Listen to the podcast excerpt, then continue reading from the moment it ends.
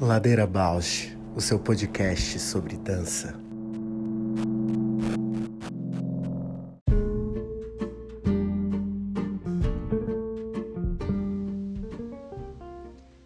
Ladeira Bausch é um encontro semanal para mover pensamentos de corpo. Um podcast que se propõe a horizontalizar a dança na sua vida para a dança horizontalizar você. Toda segunda-feira, um novo episódio com temas para dar voz a uma dança mais perto de você, contando o que nem sempre vai para a cena, sem glamour e sem mito.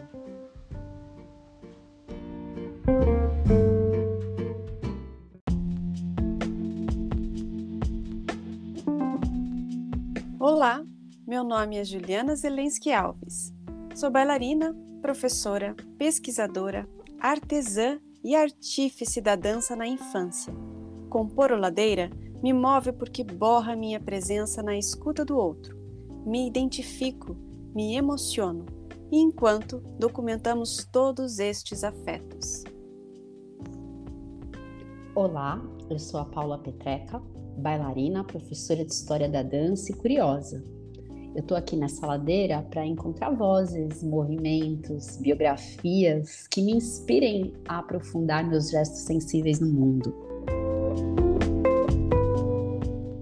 Olá, amiga, tudo bem? Tudo, e aí? Tudo bem também. Maravilha.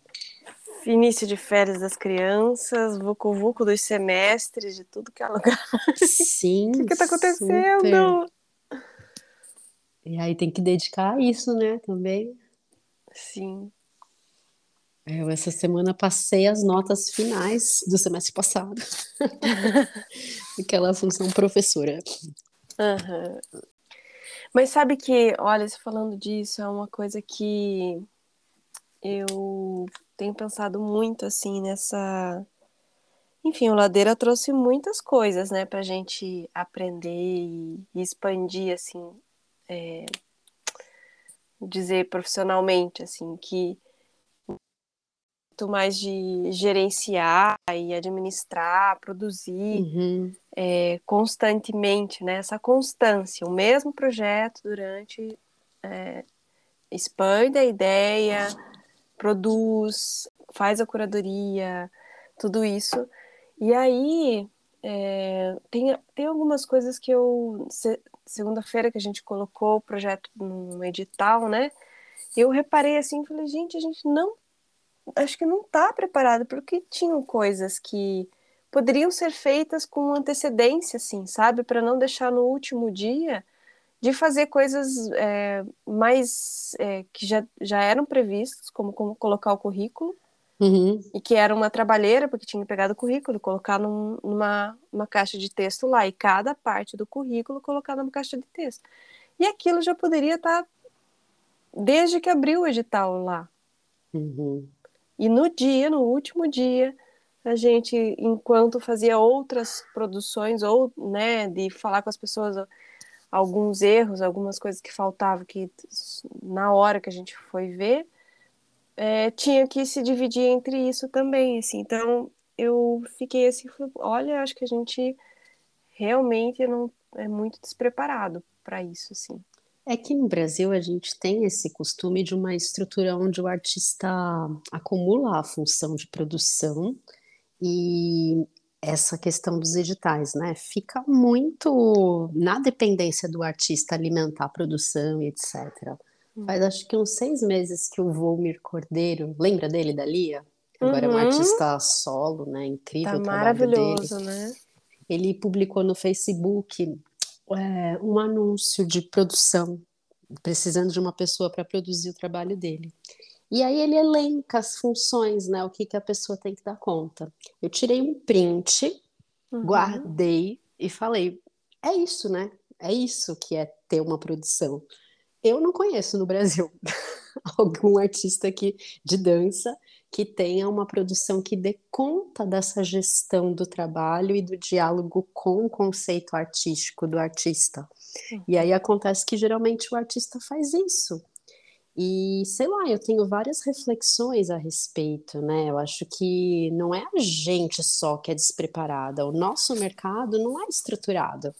O mercado não é profissional. Penso muito aqui na conversa que a gente teve dias atrás com a Samira, né? Sim.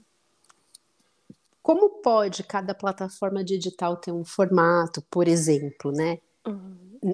Cada um pedir um tipo de currículo, alguns lugares o currículo é descritivo e tem um formato, outros lugares tem que ser mini bio, aí tem quantidade de linha, enfim, assim, não tem critérios e aí isso vai sobrecarregando muitos artistas, porque esse projeto que está pronto, se a gente vai colocar em outro lugar, num Instituto Tal Cultural, numa Funarte, vai ser outro formato. Aí o projeto está pronto, mas você tem que refazê-lo inteiro.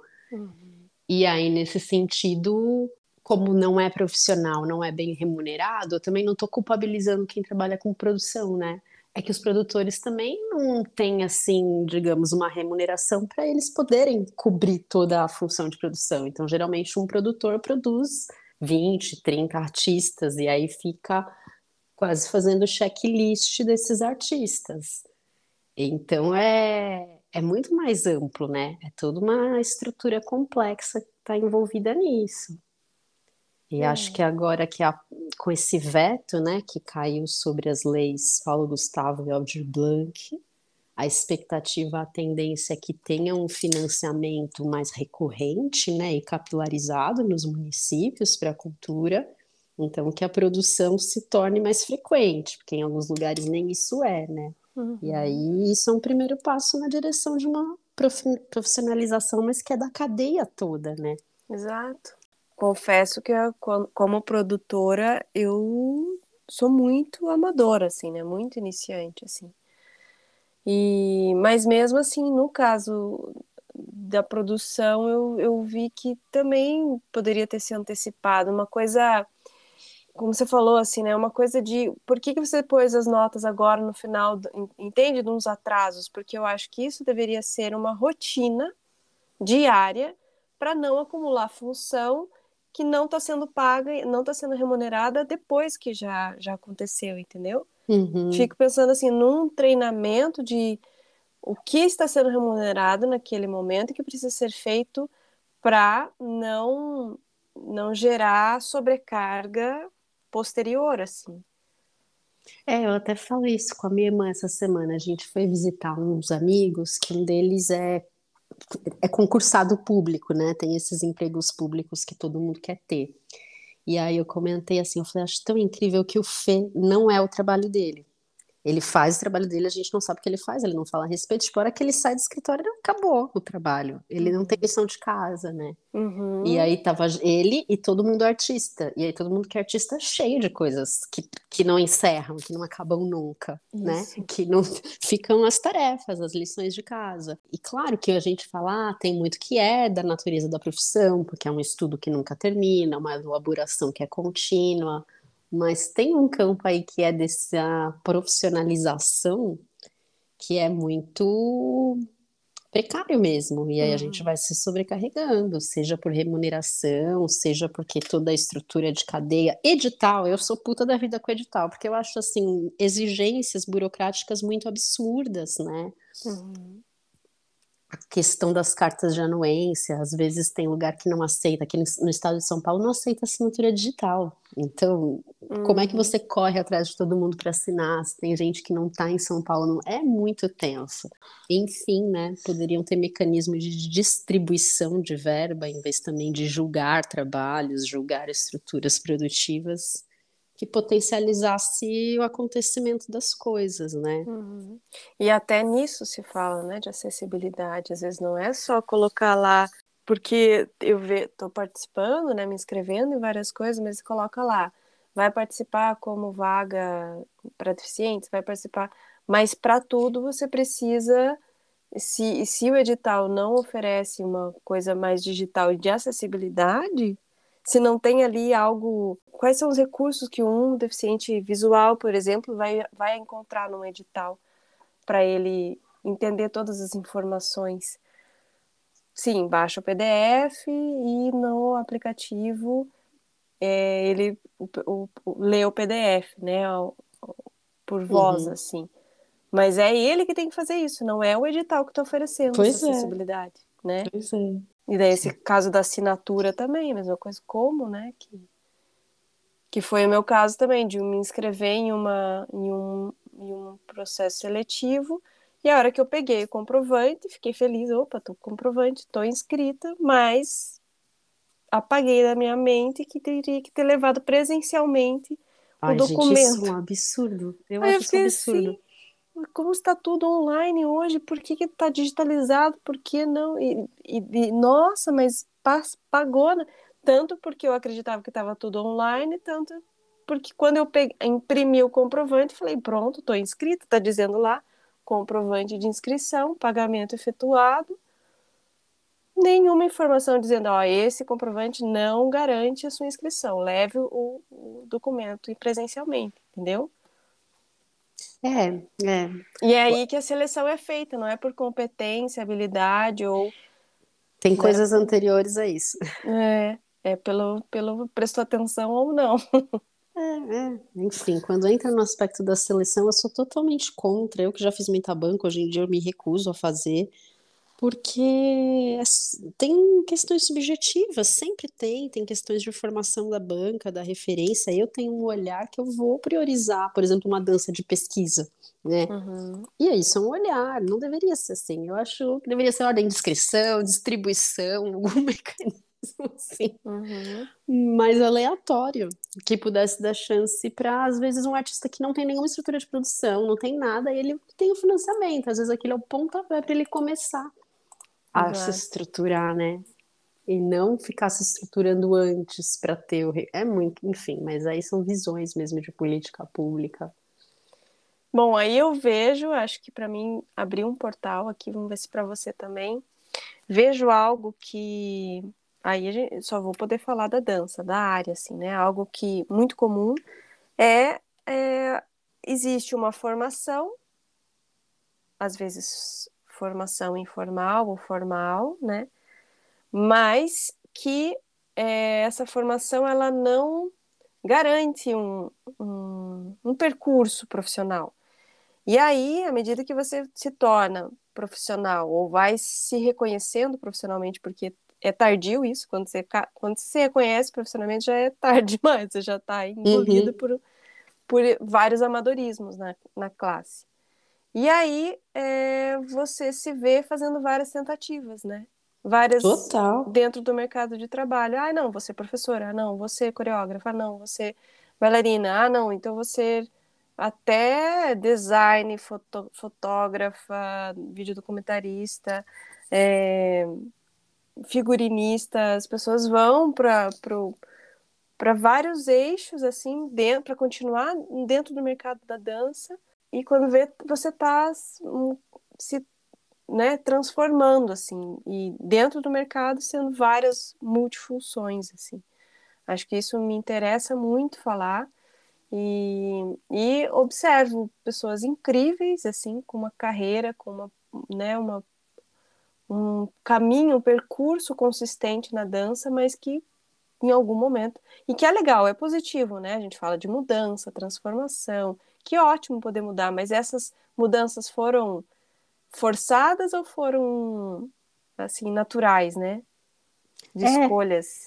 Eu achei incrível esse portal. Eu fico pensando, eu conversei com isso também essa semana, porque, enfim, né, abriu um curso de produção e não teve inscritos, enfim, num projeto aí que eu conheço. E aí eu fico pensando, às vezes, por que que a gente supõe, né, que, o ar, que um artista vai ter que dar conta das funções que estão ao redor da arte, mas que não necessariamente são funções, podem ser, mas não necessariamente são funções artísticas. Por que que a gente não pensa que alguém pode querer ser um fotógrafo de dança, um produtor de dança, um figurinista de dança? Por que que vai ser o artista que migra, né? Não sei. Eu, eu às vezes tenho a sensação que, pri- principalmente na área de produção, né, que são poucas pessoas que vão certeiras para essa função, que acaba que eu já tive experiência, acho que eu tô falando também das minhas experiências com produtores que eram artistas também, ou que estavam mais interessados, né, em, em se pensarem enquanto artistas, e aí que a produção não rolava, né. A minha pergunta foi no lugar assim, né, de o quanto a arte desperta o interesse de mercado de quem é um especialista nisso. Eu uhum. tenho um uhum. primo fazendo faculdade de engenharia de produção.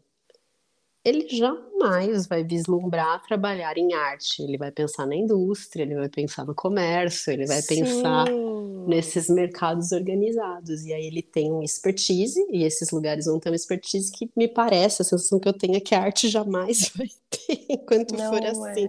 Não é uma opção.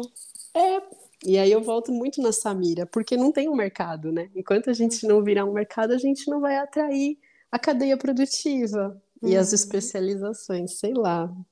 Muitas Nossa, questões. Sabe que depois da, da, do episódio da Samira, esses dias eu fui visitar uma parte da família, assim, né? Muito tempo que não, não se via e tal. Ah, então lembro de você, tão linda, bailarina, ai que coisa. Falei, é, trabalhadora.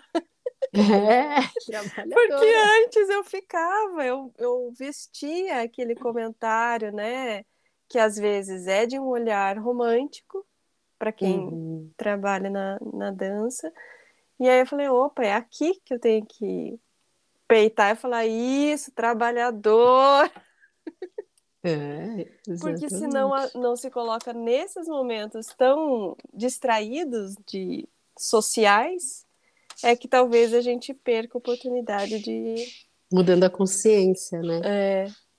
Total. Bem, feito um portal aí já nesses aspectos que a gente gostei do, da introdução, por onde foi. É, densa, mas boa. Aham. Uhum. Vou chamar a minha professora de roller dance, a Dedé. Conta um pouquinho da Dedé pra gente. Então, eu conheço ela já há um ano, depois que eu vi que ela tem já uma vários alunos conhecidos assim, né, que ela atuava como atua como professora de sapateado e alguns colegas de profissão que fizeram sapateado por muito tempo e ela foi a professora, uma das primeiras professoras. Então, tem um percurso longo aí, né, nessa nesse na dança. Uhum. E eu a uhum. conheci por essa curiosa vontade em fazer patins, em dançar no patins, assim. Uhum. E acho que muito as redes sociais que tem fomentado, você começa a seguir, de repente começa a aparecer um monte de, de, do mesmo informação. Você fala, nossa, eu adoro isso. E compartilhava os vídeos e tal. E de repente apareceu a primeira turma de roller dance de Curitiba. Falei, ah, vou tentar fazer, né? E aí foi quando eu conheci e achei tão bonito, porque ela, ela falou assim: Ó, oh, eu sou professora de sapateado. Sempre amei patinar, patinava quando eu era jovem e não sei tanto quanto deveria saber para ensinar o roller dance, mas como eu não tenho nenhum outro lugar e eu sou professora de dança e sei ensinar, vamos aprender juntos. Eu amei esse modo de se apresentar e de colocar. Então, ela está assim, muito engajadíssima e esclarecida, né? De, uhum. Muito engajada, então ela tá fresca, assim, ela coloca as coisas que ela mesma aprendeu, ela está construindo ali um como ensinar aquilo. E, e é incrível porque cada vez eu, quando eu vou, assim, eu falo, nossa, eu tô aprendendo mesmo, assim, tô avançando, já não Antes chegava lá, era tombo toda vez, assim, né? Era certo que você ia para cair. Adoro os vídeos dos tombos. É, e agora já nem tem mais graça dos, dos tombos, mas tem avanços, as habilidades. Assim, as habilidades conquistadas. Aí Muito os tombos bom. começam a ficar mais, mais elaborados, ou nem cai, porque uhum. já tem. É ótimo. É, já tem umas estruturas ali. Então, parece que está se construindo junto com ela, assim, né? Então, e eu fico muito encantada por essa transformação de uma profissional com uma carreira já consistente na dança, como professora de sapateado, e se reinventar e ter esse essa humildade, esse esclarecimento, lucidez de falar assim, é isso, pessoal, vamos e, e uma turma, né, muito bacana assim que abraçou, bancou, junto, né? é, abancou e abraçamos junto com ela isso porque é uma delícia e ela muito despojada, assim, sabe? De é a dança que importa. E muito da frase dela que eu lembro das primeiras aulas é assim: eu tô realizando um sonho, não tô deixando o sonho para depois e quero que vocês façam isso. Se é um sonho vocês dançarem no patins, não deixe esse sonho para depois. Lindo. Né? E é isso. Muito feliz de poder recebê-la e ouvir mais, porque eu conheço ali como professora, né? Ah, vamos ouvir a história dela então, essa caminhada Sim. toda. Bora lá. Bora lá. Olá, ouvintes do Ladeira Bausch. Estamos tão gratas por toda essa escuta. Queremos anunciar que agora temos uma campanha no Apoia-se. Caso queira contribuir com algum destes episódios, nos incentivar a continuar produzindo, entra lá no site do apoia.c barra Ladeira. Estaremos lá. Beijo a Bausch!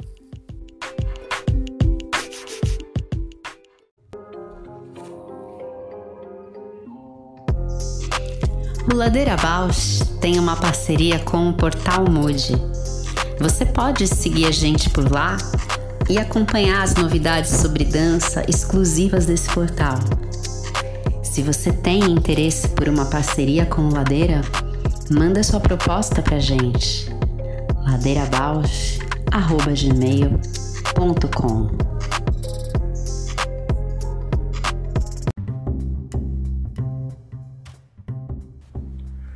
Ladeira Bausch, o seu podcast sobre dança.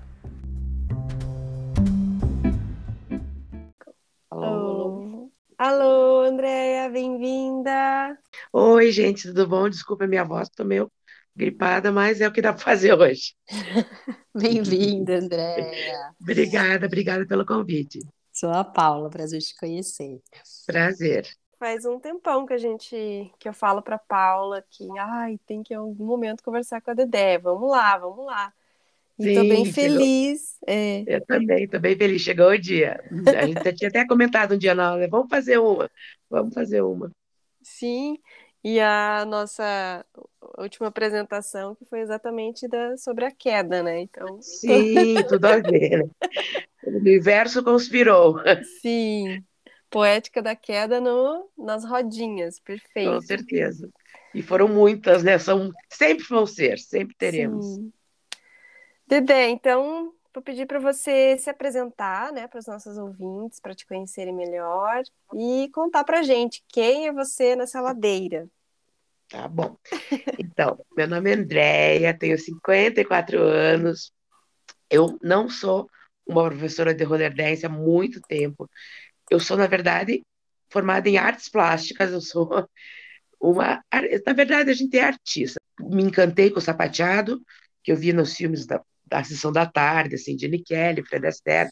Não existia sapateado, sou professora de sapateado há 30 anos, é, comecei muito cedo é, a dar aula, sempre muito desde pequena, eu sempre soube o que eu quis na minha vida, que era ser artista. Quando eu quis fazer sapateado, não existia ainda em Curitiba, depois veio a primeira turma, fui da primeira turma de sapateado em Curitiba, Fiz sapateado durante anos, me mudei para o Rio de Janeiro, voltei, quis. É, chegou uma hora que o sapateado não estava me bastando, que eu gosto de estar sempre aprendendo coisas novas.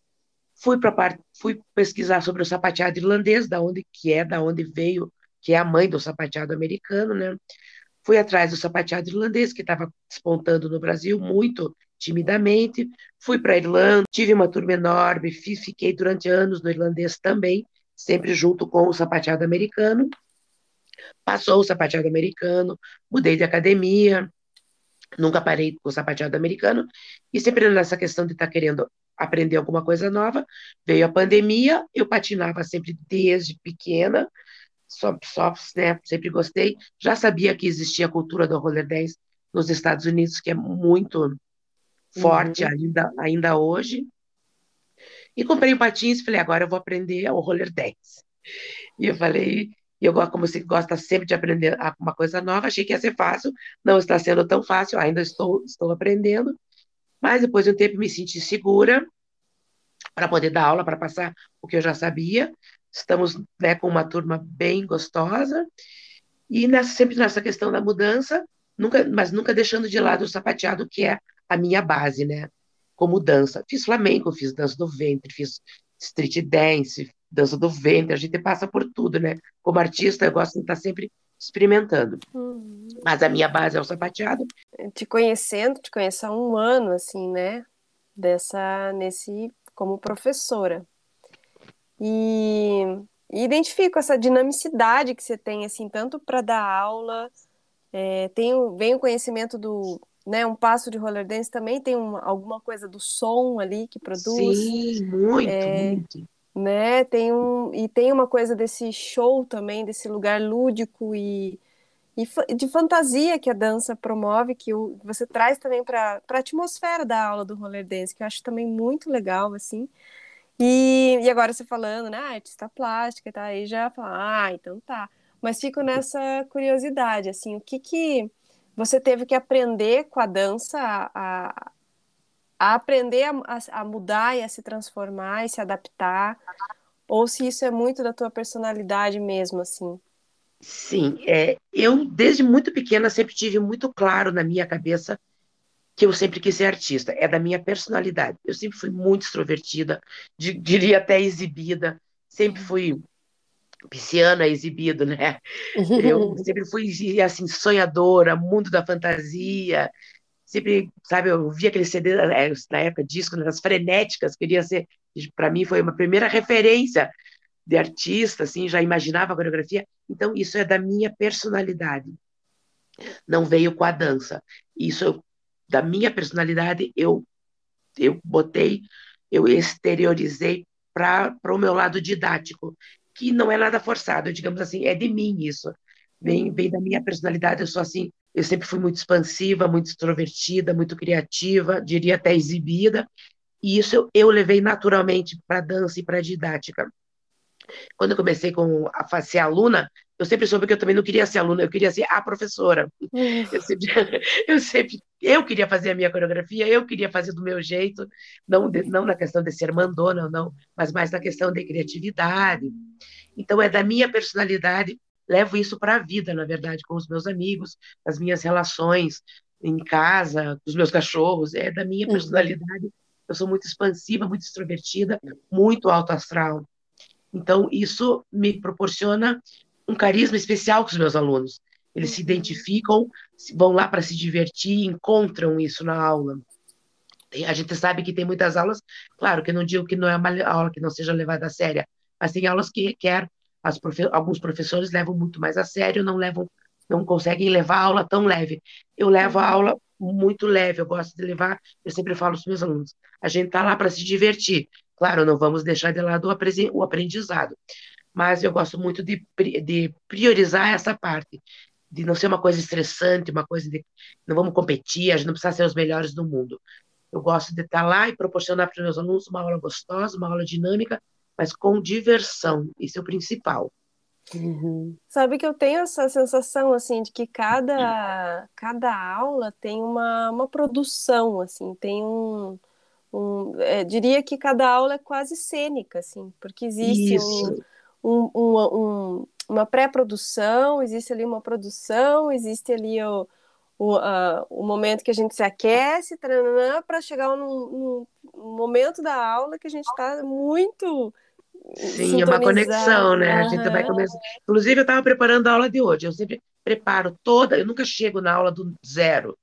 Eu sempre preparo, penso na música, penso nos passos, penso na progressão da aula, que é que nem você falou. Vai o aquecimento, vai um passinho, a gente vai criando uma conexão durante a aula, né? Uhum. Mas eu sempre uhum. gosto de ter um objetivo. Tanto que a coreografia, digamos, é o nosso objetivo final. Toda aula tem um objetivo.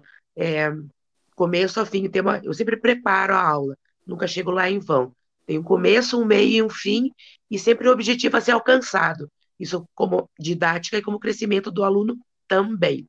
E no teu percurso, Dedé, teve alguma dificuldade, um perrengue assim que você fala, puxa, a dança poderia ser um pouquinho mais aberta para receber esse.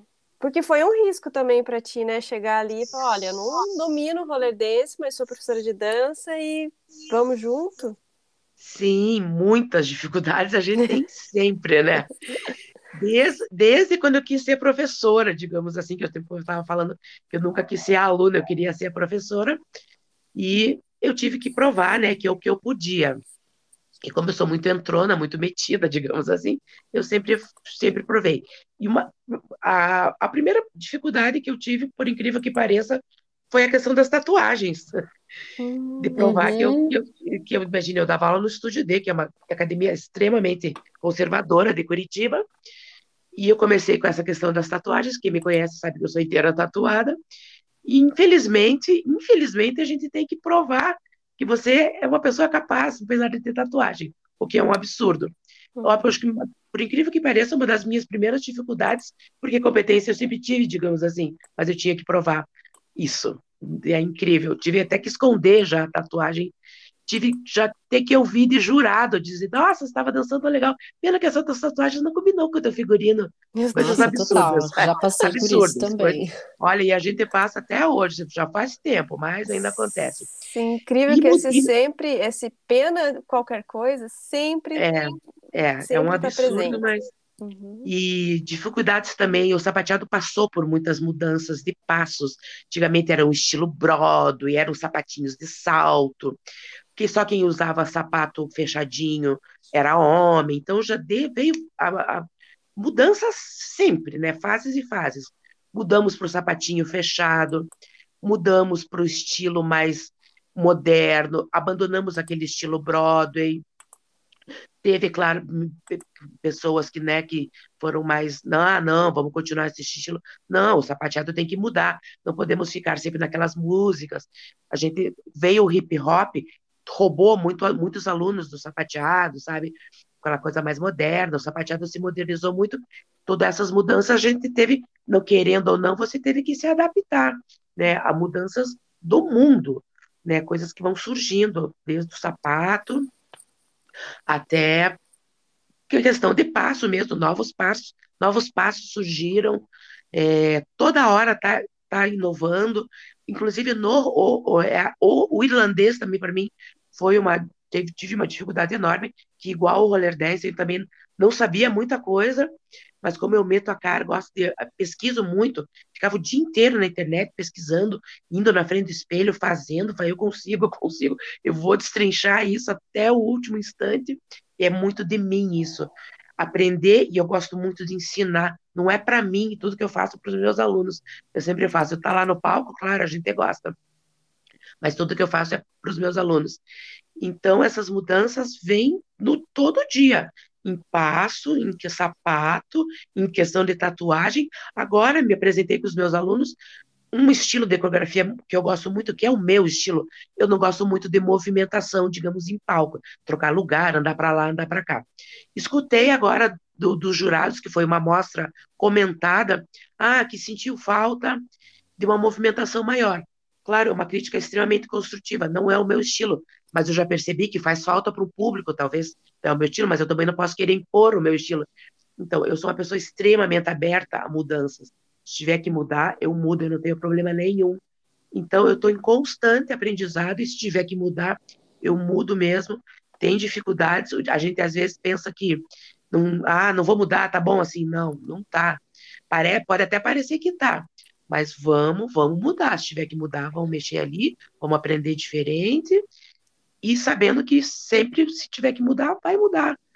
Vamos mudar, vamos enfrentar as dificuldades e, e vamos mudar se for preciso, acompanhando o ritmo do mundo, né? Porque se você parar e se você não mudar, você fica estagnada. Hum. A coisa não para, né? Eu, quando a Ju falou, né, do roller dance, eu fiquei pensando assim, tem, tem um pouco a ver com o meu trabalho, que é muito dentro de instituições públicas, né, centros culturais, escolas, e geralmente esses espaços de prefeitura ficam ou no centro da cidade, né, no meio do vucu-vucu todo, ou em sim, bairros, sim.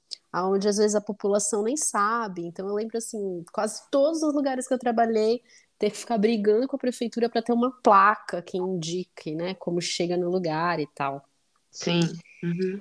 E aí, agora eu estou num centro cultural que é bem no centro de São Paulo, no Vale do Engabaú, e tem questões de acesso ali, né, de acessibilidade muito difícil, mas tem uma questão que é o preço da passagem, que subiu muito depois da pandemia, preço da gasolina.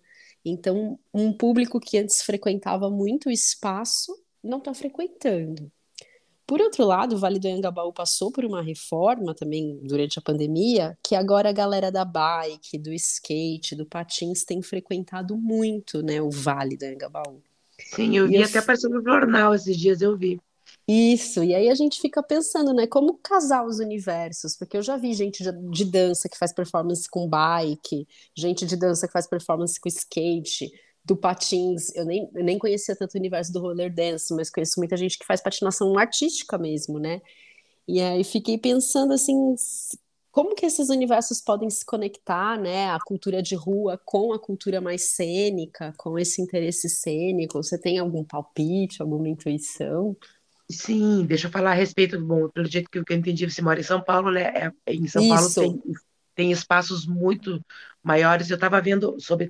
Tem umas meninas do Roller Dance que chama Paquita Squad, que estão despontando, estão assim, dando muita visibilidade no Brasil. O Roller Dance está caminhando para crescer no Brasil. Existe desde os anos 70, existe já o Roller Dance há muitos anos. O Brasil, agora, depois da pandemia, é que está começando a despontar o Roller Dance, que é um estilo de dança, na verdade. Claro que todo mundo que patina vai para as ruas, vai para os espaços públicos. É uma coisa muito triste, diria assim, que eu vejo muito, espaços ótimos, e eu vejo lá a plaquinha Proibido. O patins e o risco. Você não pode patinar naquele espaço. É verdade. E esses dias quê, eu fui né? no passeio. Esse, por quê? Eu, eu é, exatamente, por quê? Esses dias eu fui no passeio público, um lugar delicioso, tava lá o patins em cima. Claro, tem isso aqui, tipo a rua, a cidadania do Cajuru aqui tem um espaço maravilhoso, o Parque São Lourenço, agora aqui em Curitiba, que agora, é, num, num espaço você não pode patinar, em outros você pode. Então, a prefeitura, as prefeitu a prefeitura, digamos, não sei aqui, aqui em Curitiba, estou falando aqui, né? Não vê, não, não, a gente não, não, a gente é invisível, digamos assim. A gente parece que mais incomoda do que agrega a cidade poderiam ter eventos maravilhosos de patinação, de encontro. A galera que faz tipo encontro, daí existe uma coisa que se chama patinação urban, galera que usa como meio de transporte realmente o patins, como o skate, como a bike, como meio de transporte. Você falou existe, mas engloba daí outro tipo de patins, uhum. rodinhas diferentes, porque os nossos asfaltos também não são maravilhosos, as nossas ciclovias não são preparadas para patins, né? para skate, para patinete é mais direcionado. O Brasil ainda é muito carente dessa questão de, de patins, skate, é mais direcionado à bicicleta. E acho que está mudando, me parece. Só que às vezes parece e depois volta tudo normal. É, isso se esquece. Eu, claro, a gente, eu até, é, eu tenho uma amiga que trabalha na, na, na rádio, eu falei para ela trabalho está muito junto com a prefeitura, falei para incentivar a prefeitura, a, né, tem uma galera incrível que faz rolês sozinhos de patinação à noite, junta 30, 40 patinadores e não tem uma infraestrutura de sinalização, de ciclovia, de divulgação. Então, eu acho Total. muito difícil lidar com a questão de cultura, dança, prefeitura, movimento, mobilidade sinalização é uma coisa muito. E em São Paulo, me parece que tem um, um cuidado a mais. É uma cidade mais cultural, né? Tem mais, agora o roller dance está despontando muito em São Paulo. Quando eu comecei no roller dance na, na pandemia, o roller dance despontou mais na pandemia por causa que muita gente comprou patins. E agora apareceu no jornal, eu vi na TV, acho que a Gazeta aqui é de São Paulo, uma reportagem sobre essa reforma do Vale do Ingabaú. Mas a gente sempre vai precisar de pessoas de fora tendo que incentivar pessoas da prefeitura. É isso que me parece. É. E me parece muito difícil esse acesso. Não sei se não é dado um, não sei, não sei qual é a questão que a gente me parece às vezes tão invisível aos olhos isso que você colocou da proibição também, né? Tem esse, ah, acho que tem um medo, uma coisa com eu, risco. É, eu não, eu não sei. É, eu, eu ouvi falar um tempo atrás de uma menina que a, é, o, as, a galera que, que faz aquele inline, inline é aquele roller que a gente uhum. chama, que na verdade a gente tem uma nomenclatura errada no Brasil. É, roller skate, na verdade, é o patins que a gente usa normal, de quatro rodas, que é quad, como eles chamam. Nos, o, esse de, de, rodinhas uma atrás da outra, que aqui no Brasil é chamado de roller, na verdade é inline. E, e quando começou esse inline, a galera, e tem uma outra modalidade que se chama agressive, que eles andam que nem loucos nas ruas. Isso começou com esse, em vez de, depois veio o urban, que o urban são passeios pela cidade, em parques. Esse agressivo, eles é, denegriram um pouco a imagem, sabe? Porque envolveu a questão de bater em carro, de atropelar pessoas, era mais uma uhum. piazada. Então, isso, isso no início dificultou um pouco, ficou muito mal visto essa galera que andava que nem louca pelas ruas, que infelizmente começou assim, digamos. Então foi por aí que eles tiveram teve essa proibição. Tanto que você vê a fotinho, tem a, tem a foto do patins inline. Não tem uma foto de uma pessoa patinando tranquilamente com seu quad ali na velocidade de 5 km por hora, nem isso. Então eu acho que essa galera, infelizmente, denegriu um pouco. É, claro, teve riscos, teve, eu sei que teve questões de acidentes, de bater em carro, de pessoas atropeladas, então, que eu ouvi falar, né? Não sei se é lenda urbana, mas chegou até mim esse, esse, essa, essa questão. Que, que, que ruim, né, esse desdobramento Sim, da... Exatamente, bem ruim. Outras modalidades também se comprometem, né, porque... Sim, compromete não, tudo. Não compromete sabem tudo. diferenciar, né? não tem esse conhecimento. Ah, isso é isso, isso é isso. Acaba... Exatamente, não tem esse conhecimento. É uma pena. E nem fazem questão de ter. Mas, uhum. né, vamos com um jeitinho, quem sabe. É que, é que também é, é ainda é uma galera muito pouca, assim, tem muito muito pouca gente para tentar fazer um grupo e tentar lutar por isso. A gente acaba se acomodando, né? Sim. E como o roller dance é uma coisa mais, digamos, de palco, de sala de aula, então, é como eu te falei, ainda é, a gente é muito carente de ter mais pessoas para ir juntar e se juntar e tentar fazer um movimento em espaços públicos, que o que seria maravilhoso, né? Seria assim. Expandir fantástico. a cultura, né? Nossa, Seria assim fantástico se a gente pudesse, digamos, ir num, sabe, num parque, aí fazer uma aula pública. Eu até me proporia, sabe, dar nos Estados Unidos você vê as pessoas dão aula, tem aulas em espaços públicos abertos, eles fazem questão de te proporcionar o espaço. Em Nova York eu tive vendo, tem, eles liberam lá 15 praças Nossa. todo sábado e domingo. Rockefeller Center abriu uma pista de patinação gigante. É que né, uma coisa é uma coisa e Brasil é outra coisa. é, infelizmente, eu... infelizmente, né? Mas seguimos lutando. Você entrou um pouco no que eu queria perguntar, que é, seriam esses planos para o futuro, assim, né? Se tem sempre mudança, está sempre disposta a se adaptar, mudar, modificar, melhorar e aprender coisas novas, quais seriam os próximos é, o que seria o ideal, né? O que você almeja assim com o roller dance, com essa modalidade que você está descobrindo, assim, você já falou. Sim, sim. É, a minha intenção que eu gostaria era dar uma visibilidade em Curitiba, dizer que sim, temos roller dance em Curitiba. O que eu percebo muito, e você participou disso, você veja, quando a gente começou as, as aulas, tinha muita gente. E a galera, eu digo até do ser humano, às vezes deixa as coisas de lado, ah, faz um pouquinho e para, faz um pouquinho e para. A gente sabe que Curitiba é muito carente, inclusive na parte do sapateado, é, falo por, porque já tive as turmas assim de 30, 40 alunos, e hoje tem bem menos. É, tem muitas modinhas que roubam um pouco essa questão do uhum. hip hop, street dance, até TikTok.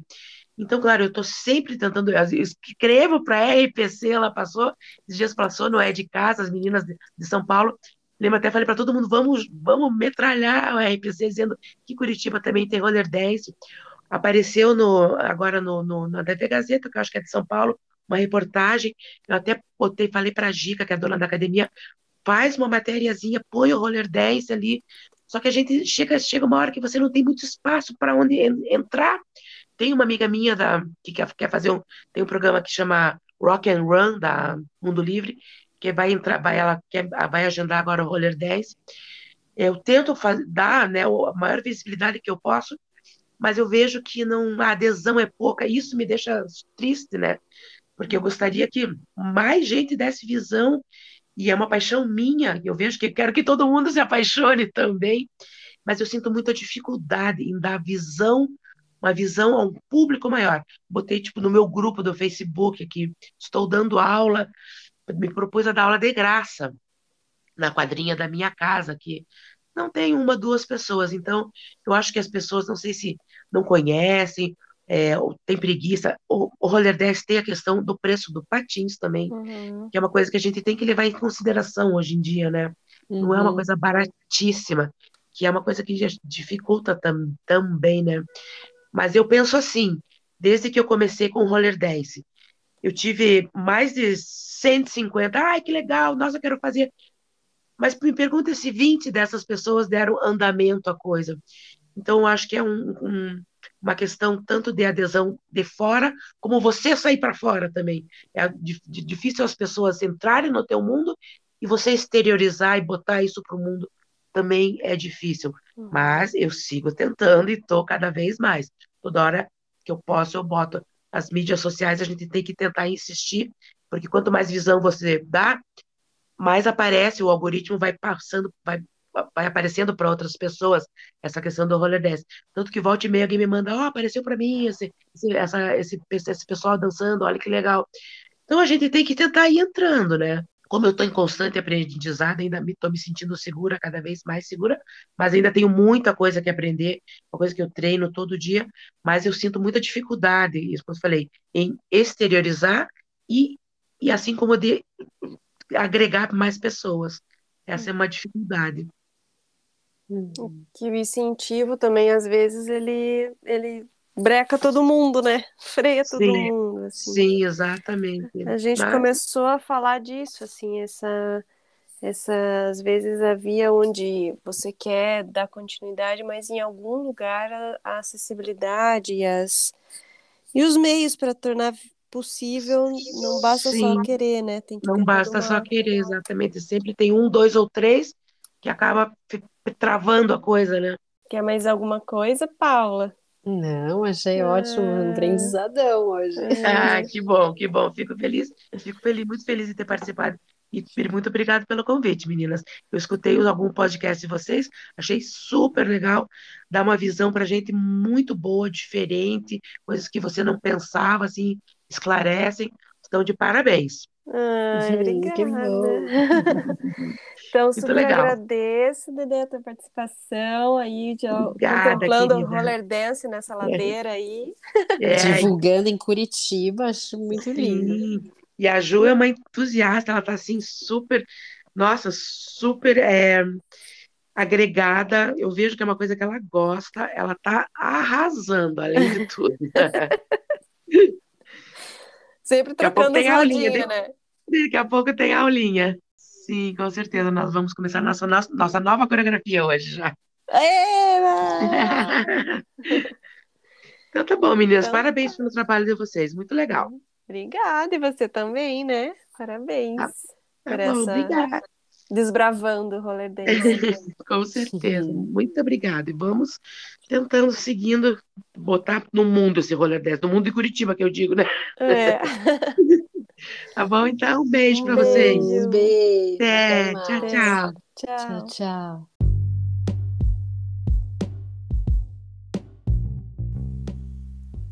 O Ladeira Bausch é uma produção independente por Deusas Produções.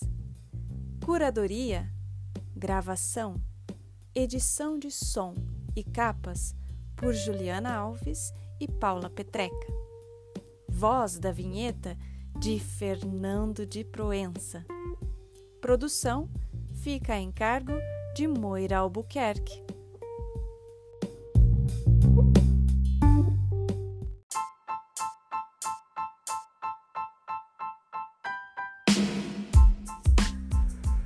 Ladeira Bausch, o seu podcast sobre dança.